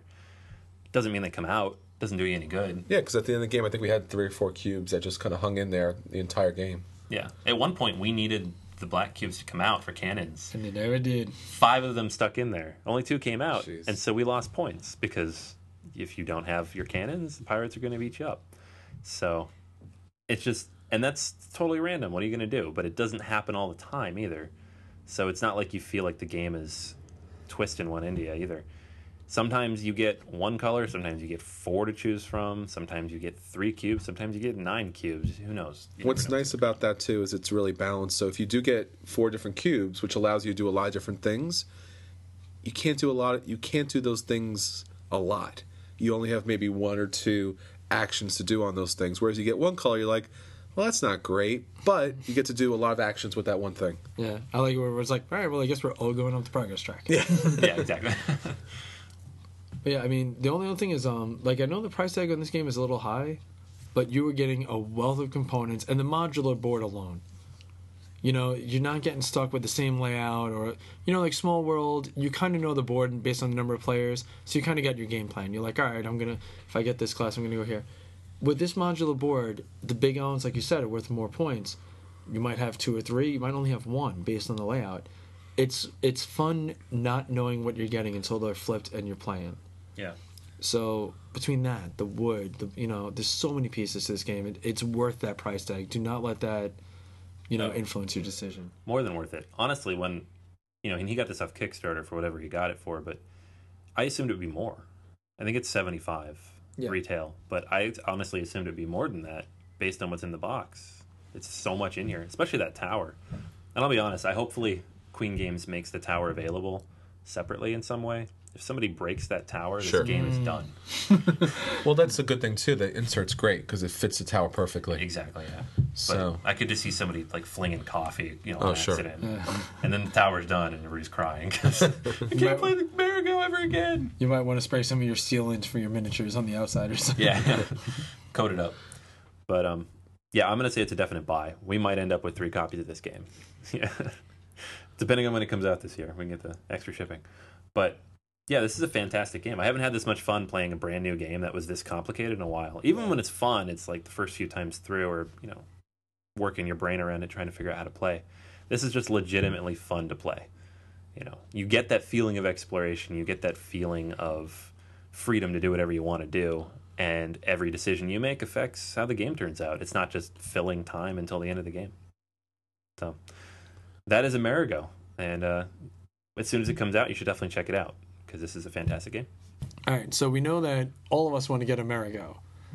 But, you know, it may not be your game yet. You might just be new to the hobby. You might want to start your own collection. And one of the guys that was at our Extra Life event, he never really checked out this stuff before, but he had a blast. And he wanted to know, like, you know, he's looking for a smaller budget, like, you know, like $100, $120 or so, to start a little gaming group amongst him and his friends. So he wanted some opinions and ideas on what's some really good titles for, like, a new gaming group. So I figured we'll, like, throw a few ideas out there, like the must-haves, you know, for when you first begin the hobby. Like, one of the ones that I would say everyone should get is Love Letter. You know, it's a really simple game, really easy to teach, and it gets used to, people, like, used to that idea of roles and something a little different. You know, it's a breakaway from, like, you know, your classic card games or, like, Uno or something like that. And it shows, like, you know, how some of the games can be quicker and that, like, ever-changing environment in the gaming. Yeah, that was one of the first ones I picked up. And Margaret still plays it all the time. Like, if we don't have a lot of time, she's like, oh, play a game, I guess. Love Letter. It's the way to go. And it's accessible to just about anybody because it's so quick. It's so easy. Like, if you're going to pick one game to teach somebody and you have, like, 20 minutes, go with Love Letter. Now, another one I would say, Dixit is, I always think it's a good game for new groups, too. It's non-confrontational, so you don't have to worry about, like, arguments breaking out or getting upset about not understanding the rules. And it's just, like, really simple, nice, beautiful art, incredibly simple board to follow. You know, and again, it gets people used to the idea of victory points. You know, you're racing towards a goal, not, you know, shutting out other players like people are used to in Monopoly or Clue or whatever.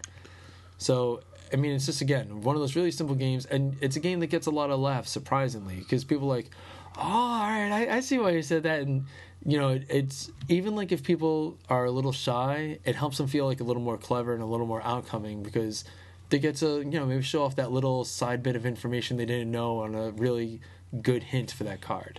Yeah, especially with Dixit because you get to bring yourself to the game. So no matter what type of crew you have playing that game, it's already at that level. So you can have somebody, a group or people who are really kind of like heavily intellectual and pulling out really interesting scholastic, literary kind of themes. Or you can have a bunch of kids coming together and kind of pulling out words out of left field or just talking about colors or animals, whatever's on there. So it plays with a lot of different people. It's simple to learn. There's no really rules that you have to worry about. And actually, the rules are actually printed on the board. Yeah. So it's a lot of fun. And what's great is if your group loves that game, there's, you know, more and more sets you can always add on to that game. Sure, it's an endless number of cards, and the artwork is probably the best artwork out there for any game. Yeah, it's second to none. Yeah. It's fun to look at. Sure.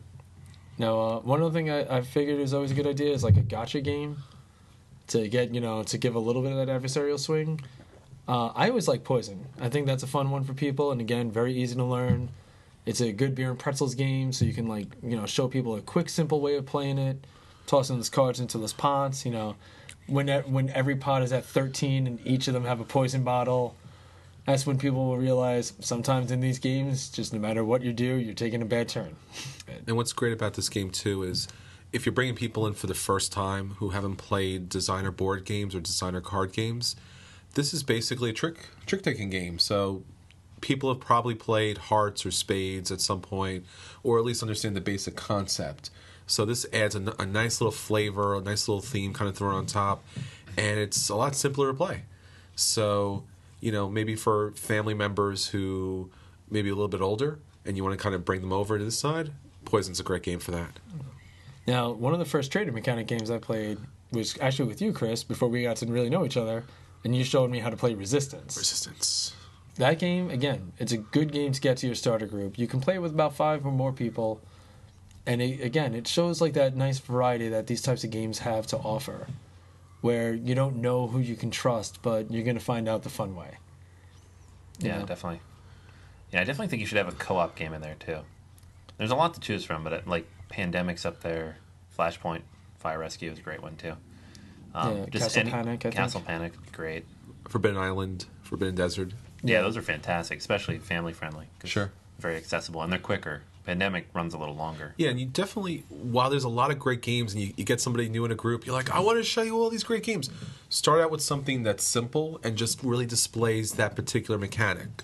So like saying trick-taking, co-op games, you know, Love Letter has a little combination of both, but expose them to the mechanic and not multiple mechanics. Yeah, like what I like Forbidden Desert. Like I haven't played Forbidden Island yet, but I do like Forbidden Desert because it gives people roles, so it'll show them like, you know, not everyone plays the game the same way.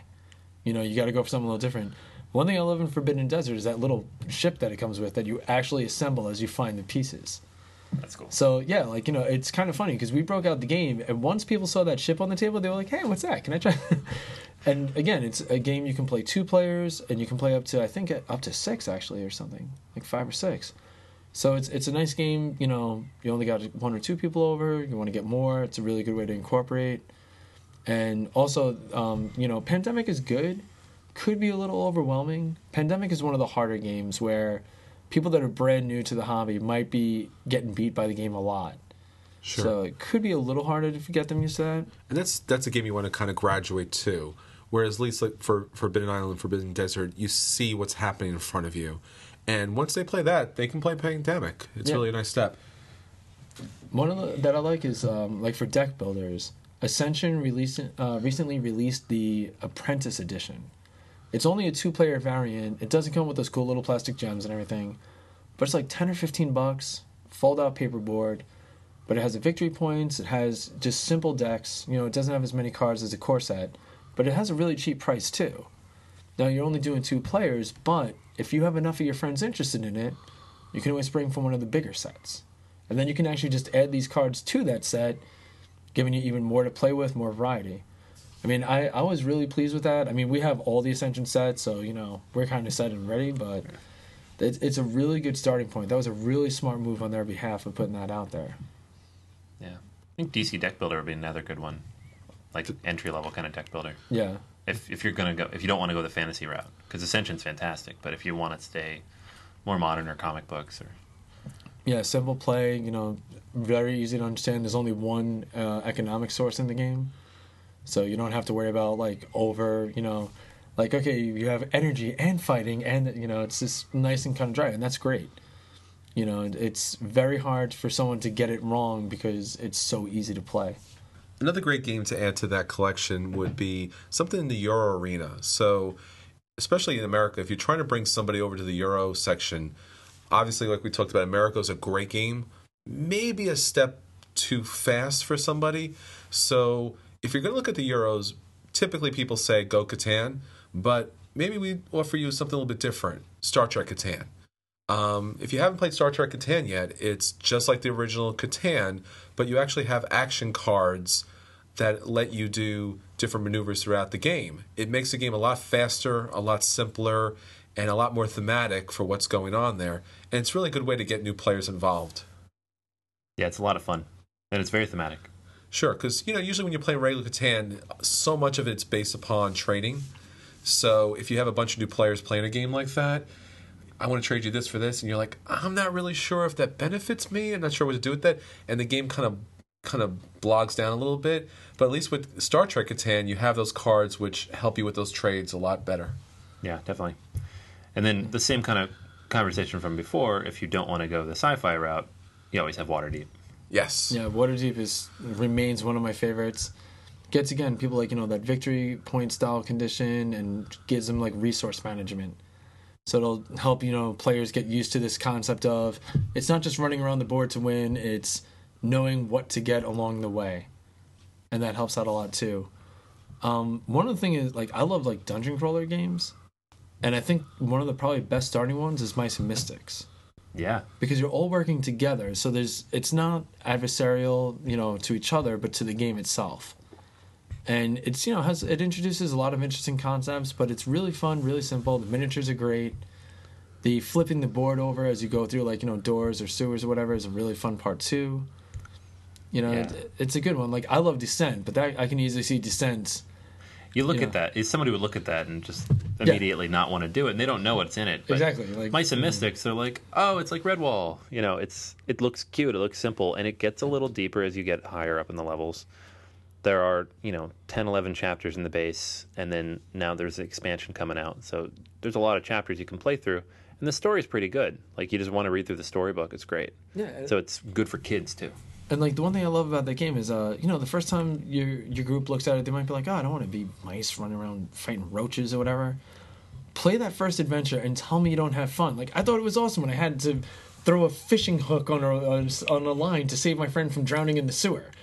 You know, you don't think you're like, oh, I'm just a stupid little mouse anymore. You're like, no, man, I need to save your life. You got to come on with us. You have to come to the end. Like, that was so cool. That and seeing one of our friends get snatched up by the bird at the end and carried off. We were like, no! Like, it's simple, but it's a fun game. It'll get people involved, like, a lot more than I thought you would. Yeah. If you have family members that you want to get into dungeon crawlers, this is the way to go because it looks so inviting. Yeah. And then as you move up the chapters, it gets harder. And you start learning those other mechanics and how to manage things a little better and to stay alive and then maybe not stay alive sometimes. And what's cool, too, is it's one of the games that has a variable difficulty. Mm-hmm. So just because you play, you know, much like some of the other co-op games, as you play and you get used to it, you can always up that difficulty, have a harder experience, get a little more bang for that buck, too. You know, because that's the biggest thing when you start your gaming group, you know. Everyone's a little, like, you know, nervous about, like, oh, well, I don't know these things. I don't know if I want to drop that much. When you know you can get that much replay out of your games, it's really good. Yeah, absolutely. And then the last thing I would say is maybe just pick up, like, a few of those little filler games, like a Hanabi, you know, like any of those, like, you know, $10 to $15 games. You know, you might get a little intimidated by them. Certain things might seem, like, a little too hard to play. But as you check out some of these other titles and you come back, you're like, oh, this mechanic is like this. This game plays like that. Or, you know, once you get your basic set and you find out what your group likes, you're going to find tons of stuff to build off. All right, so yeah, we posted this question before we recorded today on Facebook, and we got a lot of responses, actually. There's a really great conversation there. If you're following us on Facebook or want to, you know, like us now, you can go on there and add your voice to the conversation, but everybody has, like, their favorite games that they like to throw out there for everybody. So we have lists from a lot of different people. Earl threw a bunch at us, King of Tokyo, Tonto Quarry, Race to the Galaxy, Risk Legacy, Settlers Catan, San Juan, Love Letter, Guillotine, Great Dalmudi, which he always wants to bring out. Yeah. Sorry, Uno, and Illuminati, which I don't think we've ever actually played Illuminati with Earl. He keeps wanting to bring it out, but that's a 12-hour game. I don't know what's going to happen, but that would be rough for beginners. Yeah. But it's supposed to be amazing. Brian is probably our biggest Ticket to Ride fan in the store. Sure. So, Ticket to Ride is a great game to have in your collection, you know, early on. And it's very accessible for kids and everybody all alike. He also said Pandemic, Love Letter. It's kind of universal. Elder Sign, if people like that, like the horror theme, the Lovecraftian kind of Cthulhu. Yeah, Cthulhu mythos is like this year's zombies. Yeah. So if you have all your friends that are really into that H.P. Lovecraft, you know, it's always a good idea. And Elder Sign is probably one of the easier games to play in that vein. Magical Athlete. I haven't played this yet, but I saw them playing the other day. It looks fun. Yeah, I played it. It's pretty simple. You pick a couple of characters and you kind of race. A lot of fun. Yeah, awesome. And then Hanabi, which he's got Ticket to Ride, he's got Hanabi. Those are Brian's games. That's Brian's games. Yeah. A couple other ones on the list here. We've got Dixit, Feed the Kitty, which is great for kids. Dominoes. I see that come out at the store a lot. One other that I would like to add to this list, Long Shot. Long shot is fantastic, and it's fun. It is very fun. You know, you don't care if you win, because like you find yourself like actually holding your fake money, going, "Come on, come on!" as a horse is rearing the end that you bet on. Yeah, I think that's a great gateway to get your friends to check out something different. Yeah, that should definitely be on the list. I don't even know what category that falls into, but just fun. It's its own, absolutely fun. The game. Fun one. All you have to do is say to somebody, "Hey, do you like betting on anything? Cool, you want to play this?" Yeah, definitely. And it never hurts to have a couple staples in your collection. Things like dominoes, and decks of playing cards. Play the classic games everybody knows how to play. Has been playing since they were kids. Just getting people playing games. That's what this is all about. Yeah, and it's always fun when you start like this off with your friends. Like, we only got into this so long ago. And it's just great when you just start playing these new games and you're learning these things and you're finding out what works for your group and you're just going on from there. Hopefully that helps you out if you're trying to set up a collection, if you're starting up a game group and you want to know what kind of games to pick up or check out. That is everything for us this week. I hope you enjoyed our first week back reviewing games. And next week we're going to have that holiday guide for you. Some of the best games that are hitting the market or that are out this year in the last couple of years that you should take a look at for the holidays. That is everything for this week. This is Anthony. This is Dan. And this is Chris. And in the role of Kim is the purple meeple. And until next time, we'll save you seat at the table. All right, man, that betrayal list, Kim's got to pay for it, man. We got to go get her. All right, where is she? I don't know. That's going to be the fun part. We got to start exploring locations, bring out our modular map of the area, and see if we can find you something. See if the right color cube comes out of the tower. Purple cubes, we know it's Kim. Yeah, that's how we're going to know. She's going to... Next thing she's going to do is paint every cube in Amerigo purple. I think that's why she didn't show up for this podcast, because there were no purple cubes in this game. Probably. That's right. Stefan Feld's one fault. He doesn't like purple? What's wrong with purple, man? I think the biggest fault was that he didn't have Kim on his creative staff. That's why she decided to sabotage us. That's true. Saw it coming. When I opened it up and there was no purple, I knew we were in trouble. Although he did Bruges, it had purple. No, it wasn't purple, it was royal blue. Don't you remember the podcast? It's just that I have really, really bad light bulbs in this house. That's true. Why are they all purple? Because Kim lives here. But all I know is I got my pitchfork and torch ready, man. Let's go find her.